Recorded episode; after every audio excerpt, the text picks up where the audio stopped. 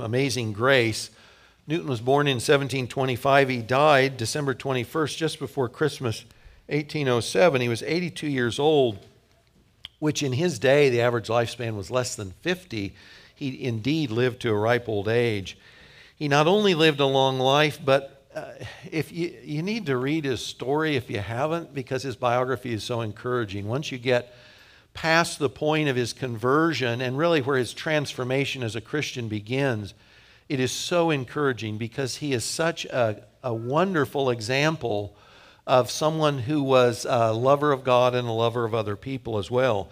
His transformation, as we talked about a week ago, got off to a slow start.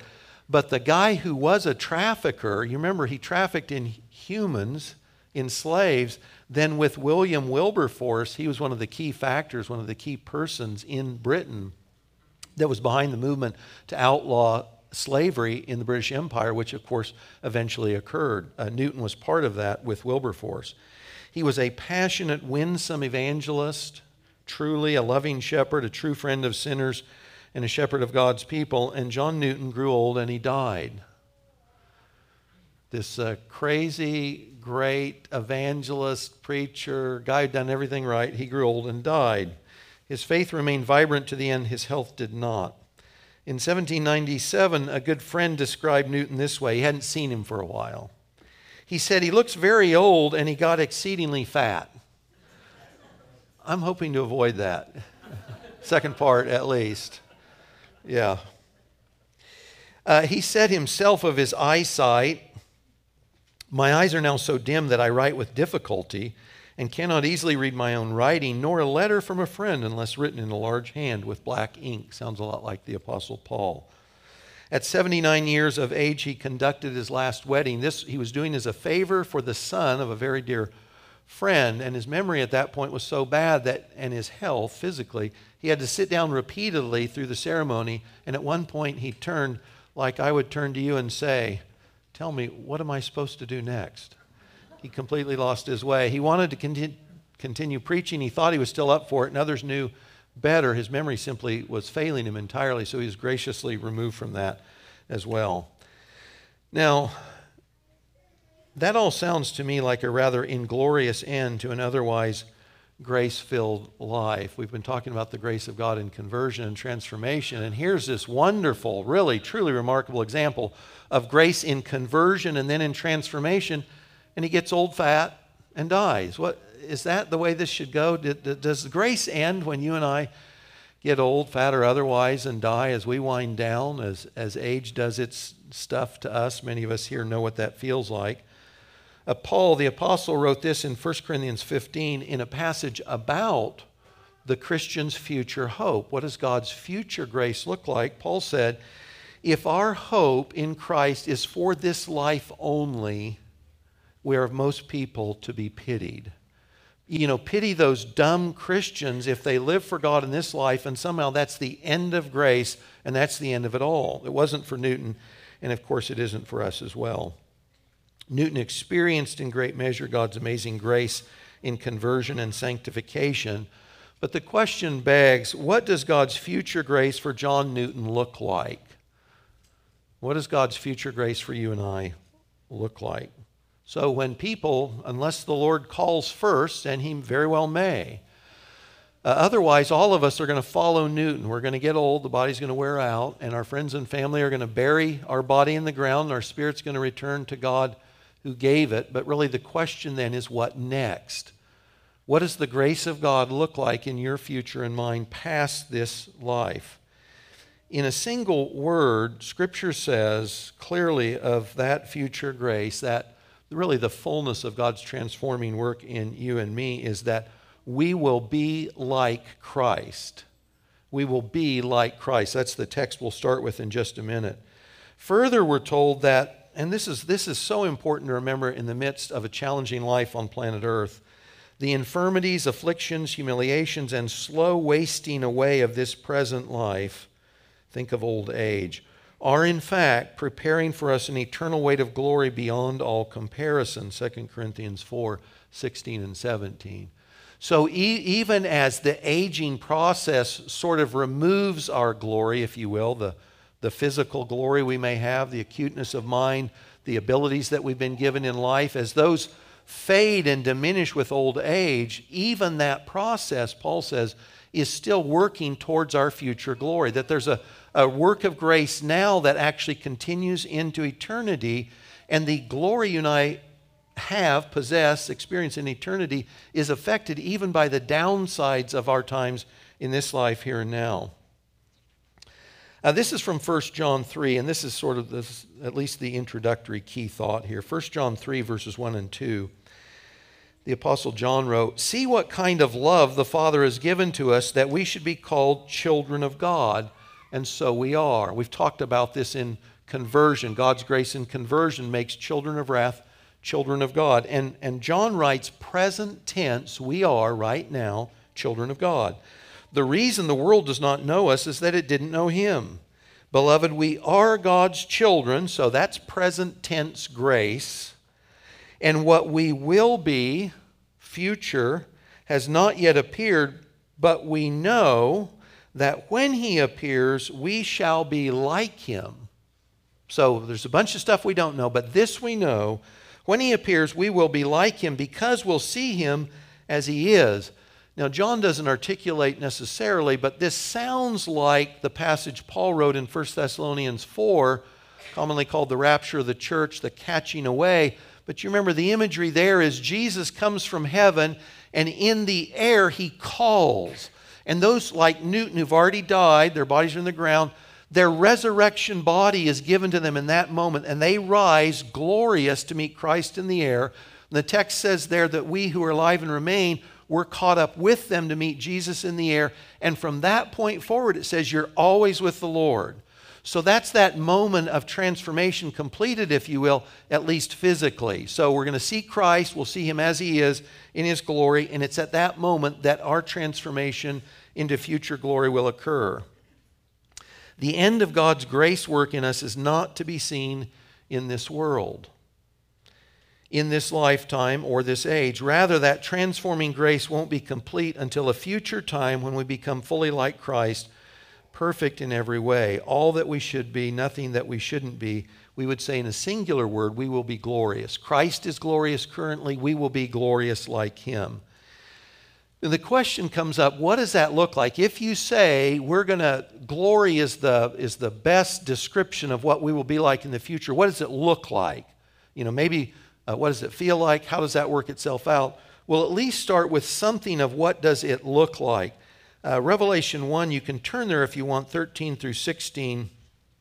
This is a description of Jesus, what his visible glory looks like.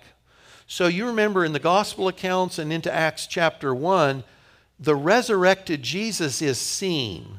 The body that was crucified is, is, has been raised, and people see him. So it's Christ raised, but it's not Christ glorified. So they still see him. He looks like a human being. Sometimes they recognize him, sometimes they don't. He's resurrected, but it's not glorious. But if you read this in Revelation, you get a sense of what is Jesus glory look like in heaven? So the description goes this way John is in the Spirit, he says, on the Lord's day, and he sees this heavenly setting. Excuse me. He says, In the midst of the lampstands, there was one like a son of man, a messianic term from the Old Testament, clothed with a long robe. He's got a golden sash around his chest. The hairs of his head were white, like white wool, like snow. His eyes were like flames of fire. His feet were like burnished bronze refined in a furnace. This would be glowing metal. Excuse me. The voice was like the roar of many waters. This is actually uh, out of Psalm, I think it's 29. God's word has this uh, powerful breaking energy. Well, this would be like the sound of a deep, wide waterfall. It's inherently powerful. Uh, he, in his right hand, he held seven stars. Those are the messengers to the churches. From his mouth is a sharp two edged sword, and his face was like the sun shining in full strength. If you looked at his face, what you would see is just brightness. Now, some of this, if we say, along with this physical description of, of Jesus, there's a sharp sword in his mouth, we look at that and we say, we assume that's a form of metaphor that it's the power of what he says is like a sword. It cuts, it's active. You know, this is what Hebrews says it's active and alive, it cuts, it shows things.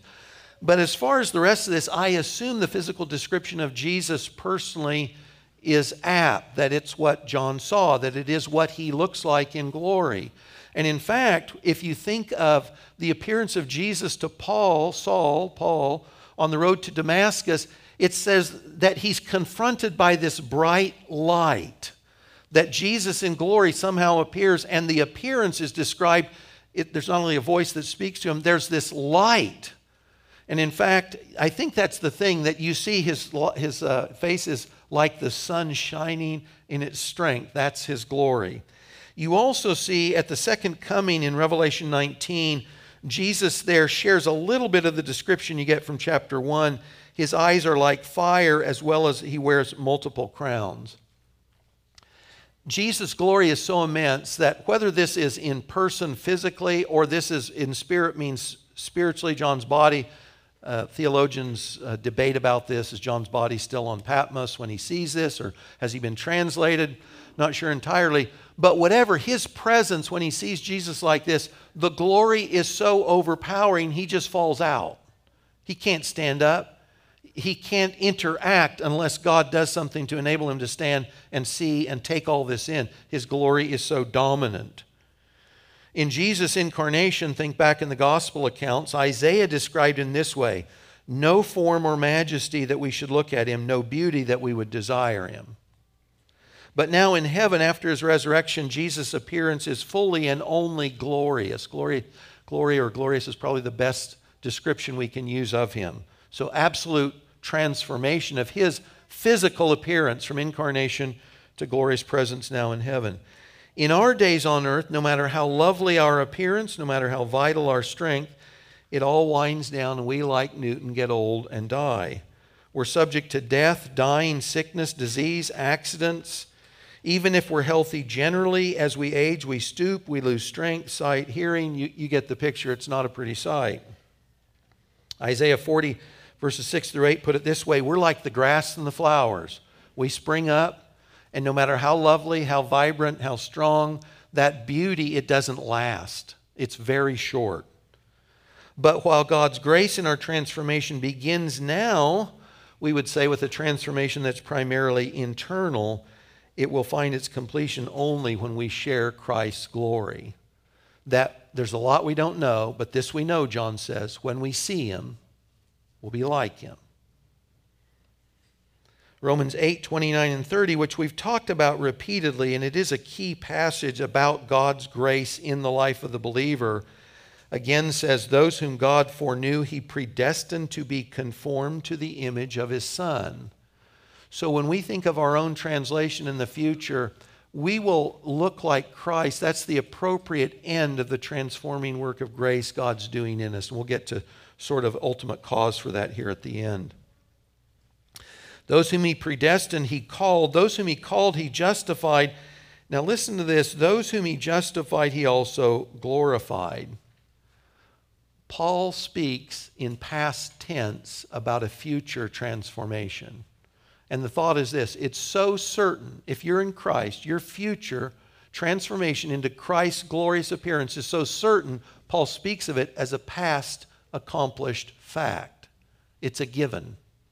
No ambiguity, there's no if, ands, or buts. As anyone in Christ, you past tense with certainty share in future grace his glorious appearance. Now, will my face shine like the sun? Will you have white hair, whether you like white hair or not? Will you have white hair? Will your skin shine like heated metal? To what degree will, will Christ's physical appearance that John saw and described, to what degree will that be true of us?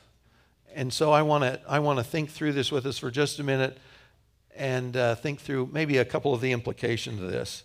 So first, let me say, how fully do we share that? My clear Clear answer, no ambiguity is I don't know.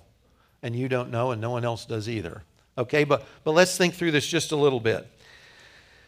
If you saw me standing next to my father, if my dad was still alive and on the earth, you, you could say a couple of things. You would look at us and you'd say, well, they're both human, right? And they're both men.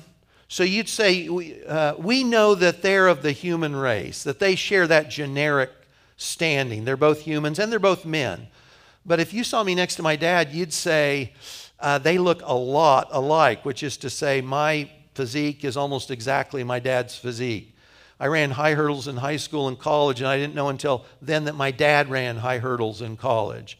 Some people might accuse me of sharing my dad's humor. That, you know, that could go either way, really, if you knew my dad's humor. But you get the picture that there would not only be that generic sense that uh, Mike and Vincent uh, share this resemblance, but you say no, they share a very close resemblance. So if someone said, well, that's his dad, you wouldn't be surprised. You'd say, because he looks like him, he sounds like him, he shares those same characteristics. I don't look exactly like my dad, and I don't think we'll look exactly like Jesus. But our image will be so close to his that anyone who sees us will know we're from Christ, we're his spiritual children, and again, in a word, we too will be glorious like him.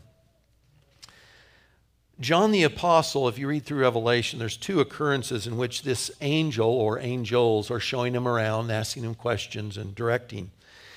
And twice it's recorded that John bowed down to worship these angels. They're so glorious that his impulse as a mortal was simply to bow down and worship them. And yet our glory will transcend that of the angels. John wanted to bow down and worship. 1 Corinthians 6 says that Christians will sit with Christ in judgment on angels. Our glory will surpass the glory of the angels John was tempted to worship. C.S. Lewis rightly said that if we could see the glory in each other now that will be ours in Christ future, we would want to bow down and worship. It's true because that's the status or the level of glory we will have because we are Christ's. 1 Corinthians 15, 42 through 49 add this to our future grace glory. It says, Our grace, God's grace at work in us, is glorious, powerful, and spiritual. That, that tra- our, the completion of our transformation in Christ's image is glorious, powerful, and spiritual. Spiritual doesn't mean without a body, by the way, it means without mortality that death and mortality will have already been swallowed up in Christ's resurrection victory, so that our body won't be subject to sin and death. Verse 49 concludes this way Just as we've borne the image of the man of dust, we'll bear the image of the man of heaven. Romans 5 and 1 Corinthians 15 both make the same point. We've tried to make this in this series too, especially on um, the eternal security of the believer your origin is your destiny, guys. You cannot get away from this. Your origin is your destiny, ultimately. You, you bear the sinful resemblance of Adam because you're from Adam. That's Romans 5 and it's 1 Corinthians 15. It can't be otherwise. You can't get past your origin. But that notion that you can't get past your origin, then it applies in transformation and conversion. So the thought is as certainly as you had to bear the image of the first Adam, with that same certainty, you do bear and you will bear the image of the second Adam because you have a new origin. You remember we talked about this. You have a new spiritual birth in conversion. And that birth guarantees what your end will be. If you've been born again through faith in Christ, Christ is not only your point of new origin, He is your destiny and you share his appearance, just like you did Adam. You can't get away from this. It is a given. As descendants of Adam today, all of us clearly human, clearly descended from God's first image bearer, but also with great diversity. Um,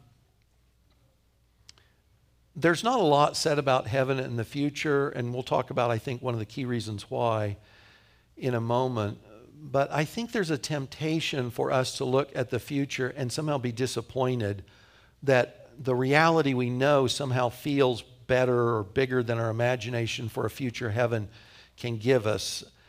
Um, and, and that, that's a challenge to overcome. Um, so, what does that look like? Do you say, Do I somehow lose who I've been and I become something that I don't recognize? Do I somehow, does, does God somehow cookie cut, cut or stamp me into something in the future that is not recognizable to what I was in the past?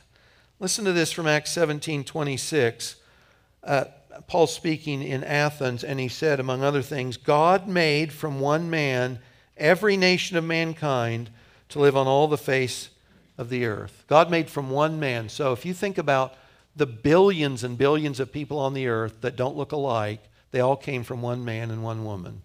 That in that first pair, all the genetic information, possibility of humanity was present in that first couple. And what you see is, if you think of life, human life on the earth today, we would say there's incredible diversity, wouldn't we? Some people are tall, some are short, some are dark, some are light, some have straight hair, some have curly hair. You, you get the, the picture. There's remarkable diversity, all from one man and one woman. So we don't lose our uniqueness. We don't somehow lose the diversity God intended in transformation. When it says we'll be like Him, it doesn't mean we'll all look the same. It doesn't mean that we'll lose the diversity that we see currently in the human race. That diversity will continue in eternity. We would say we're from Adam, but we're not clones of Adam. In our conversion, we're from Jesus, but we're not clones of Jesus. Uh, there's a movie, a Tom Cruise movie I've watched a few times called Oblivion. And there's a guy, and he's sort of a, oh, as a sort of a spaceman on Earth. And uh, um, you realize at the end that these aliens have come in and they took the, the epitome of the kind of person they wanted to run the earth and they cloned him. And there's one after another after, and they're all the same. And that's not what God's doing in us. That the diversity that's currently in place in the human race, that diversity continues. You don't lose your uniqueness in the full transformation of God's grace into Christ's image. By God's grace, the chief thing is that everything we are in redemption will reach its end when each of us not only shares Jesus' glory, but does so in a way that doesn't remove the different ways we share our second Adam's image, but perfects and glorifies them. God isn't homogenizing us in our transformation, but like every snowflake, giving each of us a perfection unique to us all within the overall glorious image of Christ. There will be continuity with our first life on earth, but without anything short of perfection. Our attributes, bents, talents, giftedness will all reach and sustain the climax of their development. Think of this, you know, scientists, they say that humans use a fraction of our brains, the mental capacities, we use a fraction. What will it look like when God takes the gifts and the bents He gave you, intended to have you, and perfects those, and they reach their full blossom, their, fur, their full bloom in eternity. There's no, our imaginations fail. We can't imagine big enough for that. When we share Christ's glory in the completion of our transformation into His image, we'll have no regrets as to who or how God made us, but will glory in God's goodness and grace and will delight in being all and only what He means us to be. Now, Scripture calls our transformation sanctification. We've said that that means to be made holy. And you remember, holy is to be without sin, and it's to be all that we should be and nothing that we shouldn't be, unique as God intended us. Anyone who's experienced the pangs of their own sinfulness knows something of Paul's cry at the end of Romans chapter 7 when he says, so he's explained this dynamic, this internal conflict that we spoke about regarding our transformation that the Christian has an internal civil war going because there's an old sinful nature that can do nothing but sin. There's a new sinless nature that can do nothing but honor God, and they're opposed to each other. And in that opposition, Christians feel this because they're saved, they feel the weight of sin. And it's maddening and it's wretched. Paul says, Wretched man that I'm, this experience of sin. I don't want to sin, but I still find myself doing this. And he says, Wretched. Now, not glorious, right? My experience, I feel wretched, he says. I want deliverance. Have you guys, uh, depending on what you've done, what laborers look like, have you ever been so stinky, smelly, filthy, dirty, depending on maybe a farmer falls down in the muck. Your clothing is covered with muck, and all you can think of is, I am filthy, and I feel it, and I don't like it. And all I want to do is, I want to take those filthy, dirty clothes, I want to throw them off. I want to jump in the shower. I'm going to get the soap out. I'm going to lather up. I'm going to rinse down. I'm going to get out, and I'm going to go, ah, that feels so better. You know, all that muck, all that's gone. I think that's a little bit of a hint of what our full transformation will feel like when we don't have any sin clinging to us. It's all gone, it's all behind us. By God's grace in Christ, when we're fully like Him, there's nothing about us that isn't what God intends. And this, this alone, if you just said your future in eternity, you're free from all your sin, if you didn't know anything about heaven besides that, that would be enough. If you feel at all the pangs, the weight, the wretchedness of our own sin, the thought that we would be free from sin, guys, that alone, forget glory, that alone feels like a huge, huge relief. Uh, no burning lusts,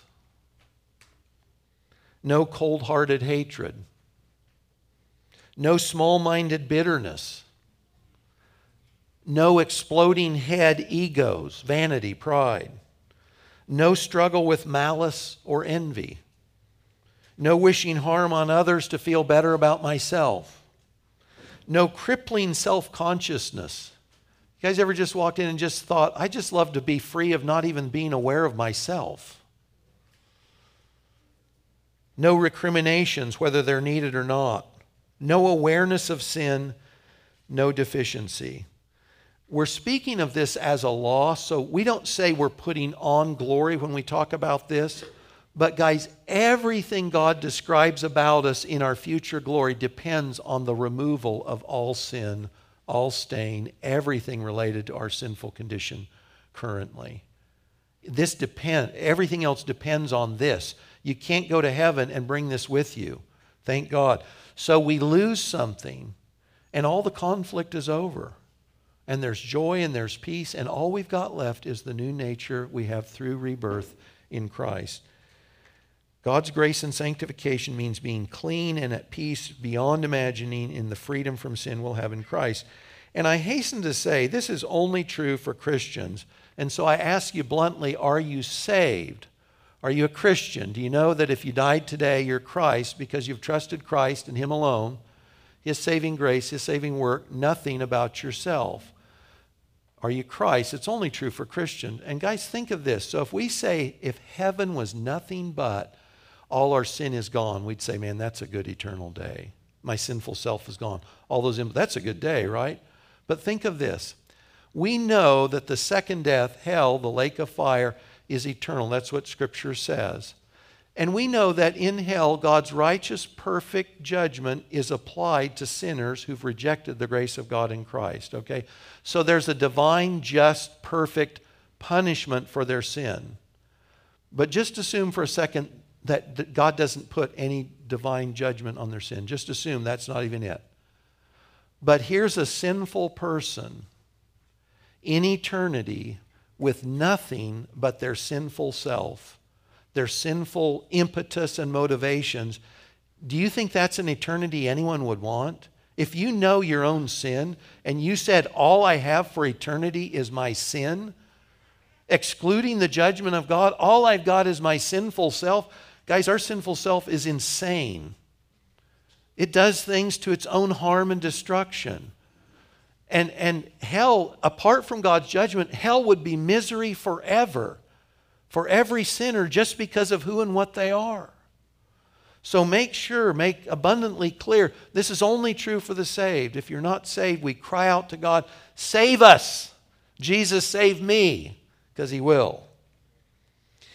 Uh, talk about, I want to bring up rewards here. So, we're, however it looks, we're going to share Jesus' glory. People will look at you and they'll know you're Christ's. You're a Christian. You're part of the church. What will we be doing? What will we be doing? Luke 17, verses 7 through 10, Jesus told a short story about a master and a servant. he asks a couple rhetorical questions. Will any one of you who has a servant plowing or keeping sheep say to him when he's coming from the field, Come at once and recline at table? Is that what the master will do to the slave? Jesus, no, he won't. Will he not rather say to him, Prepare supper for me, dress properly, serve me while I eat and drink, and afterward you will eat and drink? Does he thank the servant because he did what was commanded? The answer is no. So you also, when you have done all that you were commanded, say, We are unworthy servants. We have only done what was our duty. We have only done what we should have done. Now, guys, here's the thing the service you and I render the Lord in our days on earth is simply what we should do. When we obey Jesus, when we say no to sin, when we serve others, all the things that you think of as believers that we're called to, when we do those things, it's just what we should do. It's a given. It's not somehow extra that I obeyed the Lord. Just like the slave worked in the field, came in and served the master, the expectation is that's what you do. And God says to us, this was the whole thing about faith, you're just doing what you're supposed to do. You know, don't pat yourself on the back. Don't break your arm. It's not a big deal. You're only doing what you're supposed to do. But here's the thing God our Father, Jesus our Savior, and the Holy Spirit our advocate are so gracious and so loving that when we just do what we're supposed to do anyway, they're determined to reward us. They are determined to reward you and me for the deeds we do, the service we render in the body, the things that we should do anyway. They want to reward us because they're that gracious. And to this point, Jesus is not just our Savior, though He is that, but you know, the world will come to know Jesus in the future as a king. We say today Jesus is a king in exile, He's in heaven. Guys, He's coming to the earth, and what does He do when He comes to the earth? He establishes His kingdom because He's a king. And this is one of the things, you see this in David's story in the Old Testament, but this is a paradigm, whether the king was in exile or not. Typically, when a king would come in, uh, let's say he conquers a city or he, he comes in, he takes over new territory. When he comes in, he would review the service that had been rendered to him before his arrival. And this is exactly what you see in David's life. Again, he's a king in exile through much of uh, Samuel, the records in Samuel's, before he's brought into his own kingship, 2 Samuel. So the king comes in and he reviews the service rendered to him and then he rewards faithfulness. That's what kings do. And that's what King Jesus will do. And that's why you have passages like 2 Corinthians 5, 1 Corinthians 3, Romans 14 that all say the same thing. One day, all of us don't think of ourselves here as children or members of the church, the bride of Christ, but here think of ourselves as subjects of Jesus the King. As subjects of Jesus the King, we're going to stand before him and the texts say in one way or another, he's going to review the service we've rendered him while he was in exile. And this is what he's going to do. Some of the service you and I render him is unworthy of him. Motivation, what we did, said, thought, didn't do, some of it's not worthy of him, and there's no reward for that. And Paul says in 1 Corinthians 3, he says it's as if God takes that stuff, it's like stubble from the field, he sets it aside, he burns it up, it's gone. But what's left, the service rendered Christ for Christ, the right motive, the right thing, the right time, that all gets rewarded. In 1 Corinthians 3, again, it's said to be like gold, silver, or precious gems. God rewards us for what we should have done anyway. He's going to separate the wheat from the chaff as far as our service, but He's going to reward the things done for Him. So God's future grace rewards us for doing those things we should be doing anyway. Then the question becomes what are the rewards? What do rewards in heaven look like? The big thing, the overarching thing we can say, lots of things we can't say specifically, but the big overarching thing we can say is this our reward is to rule and reign with Jesus forever. Our reward is to rule and reign with Jesus forever. Luke 19 tells a parable, Jesus does, and he says there's a nobleman and he went off to receive a kingdom. So he's in his own land, but the kingship, the status of kingship, is going to be conferred on him. So he says, Hey, I'm going to receive my kingship. And I'm going to come back. So he gives his servants a variety of levels of wealth. And he says, You guys use this in my name, in my stead, for my benefit. While I'm gone, I'm going to come back. So when he comes back, he, one of the guys he inter- interacts with, uh, he says, uh, the guy says, Hey, Master, you gave me one. Let's say it's a million dollars. And he says, A million dollars, I've made $10 million. And so the king, master, says, Well done, faithful servant. You've been faithful in the little. I'm going to reward you with a lot. And he says, You are going to rule over 10 cities. So you, you oversaw a bank account and investments, but that is going to be extrapolated. You're going to become the ruler over 10 cities. So so think of it this way the reward for faithfulness in service was what? More service. The reward for faithfulness in serving the king was more ability to serve the king. You could call it more responsibility. Now, if I tell you your responsibility is to work for Christ, do you sigh? Do you groan? Did I lose you? if I say the reward of faithfulness is more labor, does that sound bad? More service, does that sound bad? So let me, let's uh, put on our imagination hats again and think of it like this. If God recreated you and made you a racehorse, I mean like a big thoroughbred, like, like running the races, you'd like to eat oats and hay and all that stuff. But if somebody said to you as a racehorse, What do you love to do? Well, you're born, you're bred to run. That's what you do. If somebody says, racehorse, go run, do you think the racehorse would say, oh, that just sounds like too much work?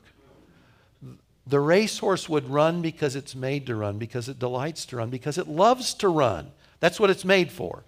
Or if God made you an eagle and you would eat little bunnies, maybe, and little snakes, or whatever you like to do. So the point is, what do you like to do?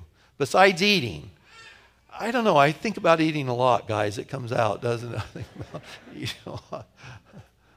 I, had a memory. This has nothing to do with anything. I had a memory. I thought, gosh, you know, people that come to our house know we love to sit around the table and eat good food and have conversation. And I had a memory. I was probably four years old, and I was with my little siblings and my mom in the laundry room of a, of a dusty old basement. She was doing laundry. And all I could think of was the little china set that belonged to my sister and the little Vienna sausages I could put on it and eat with, my, with my sisters. I, I can't get rid of that, I guess. What does this have to do with anything? Where was I? Oh, yeah, the eagles, besides eating. So, besides eating, if you say to that eagle, spread your wings and soar on the drafts and the updrafts that are coming out and fly high and dive low. And do you think the eagle would think it was being punished or ripped off or anything like that? That it's made to be the master of the winds and to rise and fly. Guys, I've seen eagles. I've been on the tops of mountains in Montana, and I've seen eagles soaring way, way above me, tuck their, tuck their wings, and dive thousands of feet straight down, and spread them out, and just start over. It's glorious. The point is this when we're doing what God made us to do, when we are what He made us to be, doing what He made us to do, guys, it'll be nothing short of glorious. You'll love doing it. You know, if you're a great artist and God says, here's an easel and here's eternity and do whatever you want, and there's no constraints, you'd say, I get to do what I love to do. So when we say the reward is to rule and reign with Christ, it's to do so in the ways He's fashioned us for, so that it's an honor to serve in His name, but we're doing so because He's made us to do the things He's giving us to do in eternity. There won't be any downside to it. God's grace in completion of our transformation will not only be perfect, but it will place us in settings where our perfect gifts and abilities are perfectly put on display to God's glory and to our joy. Guys, you remember uh, Psalm 16? What you and I have to look forward to is eternal joy and pleasures forevermore. That's the thing. So, whatever we think of in our mind, what does ruling and reigning with Jesus look like? We know it's qualified by these descriptions. It's pleasure and it's joy forever. It's never short of that. Uh, scripture talks about crowns as rewards, crowns of righteousness, life, glory, your crown, Revelation 3:11 we're told clearly, will reign with Jesus. uh, will reign with him 2 timothy 2.12 revelation 5.12 you have made them a kingdom of priests to our god and they shall reign on the earth a couple more references on your study sheet in revelation but what each role looks like in that co-reigning and co-ruling looks like we don't know again so there's big sort of big bullet points about what our future glory by god's grace looks like but there's no specificity God tells us very little about the new heavens and the new earth, so it's hard to know specifically what most of that future grace will look like. I'm excited to find out. That'll be a great time, won't it? But let me tell you one of the reasons why I think God tells us so little about the future. We celebrated a lovely, lovely wedding Friday. It was great. It was super, just super. In fact, I kept commenting at the wedding and the reception afterwards this is so great. This is the way it should be.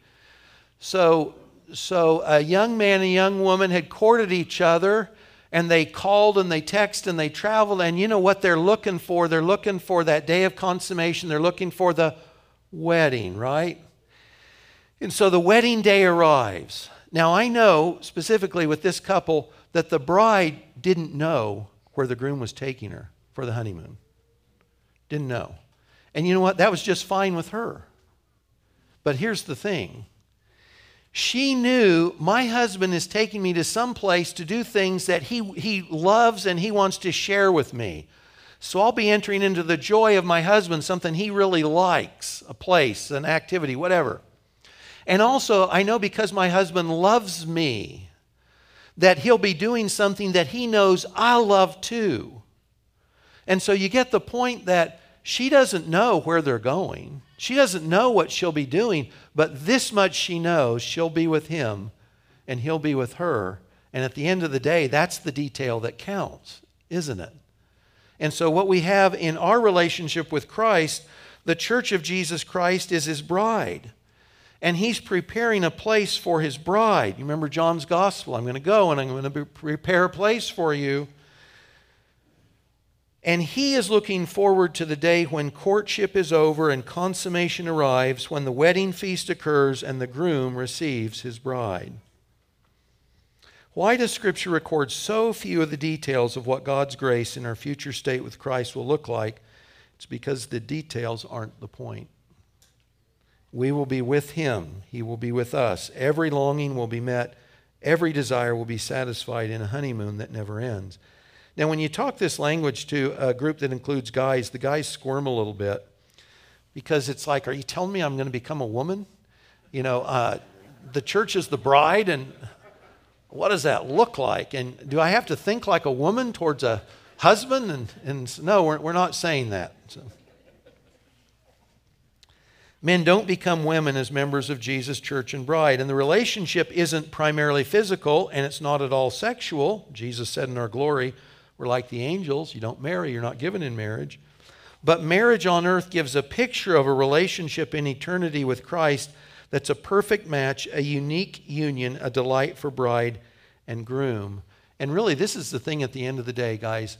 To what end does God's grace move us from conversion to transformation to future glory? It makes us fit partners for His Son. The end of all things is the glory of God. And your conversion and transformation and future glory is so that we are appropriate spouses in this close, unique relationship with God the Son.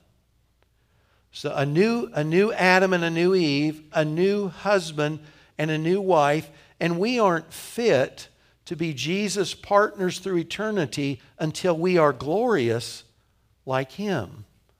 So, God's glory, God's work of grace in your life and mine is making a bride that's suitable for his son. And that's uh, cool. So, how much does the Father loves the Son? He loves the Son. And he loves to heap glory on the Son. Jesus tells us that. And so, Jesus, the Son, the Son of Man, has, has uh, been born and crucified and raised and is in glory and he needs a bride that's suitable to his glorious stature. And so that's what God's doing for us. We don't know all the details, but we know that when we see him, we'll be like him and we'll be a fit, a fit match for the glory of God the Son. When we see John Newton, it won't be a fat, blind old man worn out. It'll be a creature so glorious you'd want to worship him, bow down to him today. God's future grace is making each of us into a creature of sublime glory, and he's doing that so that Jesus has a partner adequate and fit for him, bone of his bone and flesh of his flesh. God's grace work in us is completed only when we're perfectly known and loved by and with our perfect counterpart, the Lord Jesus. There's so much that God is holding on to as a surprise regarding our future grace because the main point isn't where we are or what we're doing, it's who we're with. Augustine put it this way the future grace that awaits us finally and fully at rest in Christ is said, You've made us for yourself, O Lord, and our hearts are restless until they rest in you. And that will be the glorious rest we have. So, quick summary past grace, God breathed life into the spiritually dead, turned children of wrath into children of God. Jesus sought those who weren't seeking Him and brought them back to the Father's house. In present grace, the children of God are in the process of transformation turning spiritually infant children into full grown sons and daughters in whom Christ's likeness can be seen. God is currently using everything in your life and mind towards that grace work of transformation. And in future grace, God completes our transformation so fully that we look like Christ, never losing the diversity God intends in our uniqueness, but conforming us so completely to Christ's perfections that we are recognizable as His redeemed ones as we were in our fallenness, resembling Adam. The grace work of transformation complete, we rule and reign with King Jesus in a world without end to the praise of the Father through the power of the Spirit. Amen. Rise with me, if you would, and we'll read as the worship team comes up from Romans 11. Oh, the depth of the riches and wisdom and knowledge of God! How unsearchable are his judgments and how inscrutable his ways. For who has known the mind of the Lord, or who has been his counselor, or who has given a gift to him that he might be repaid? For from him and through him and to him are all things. To him be glory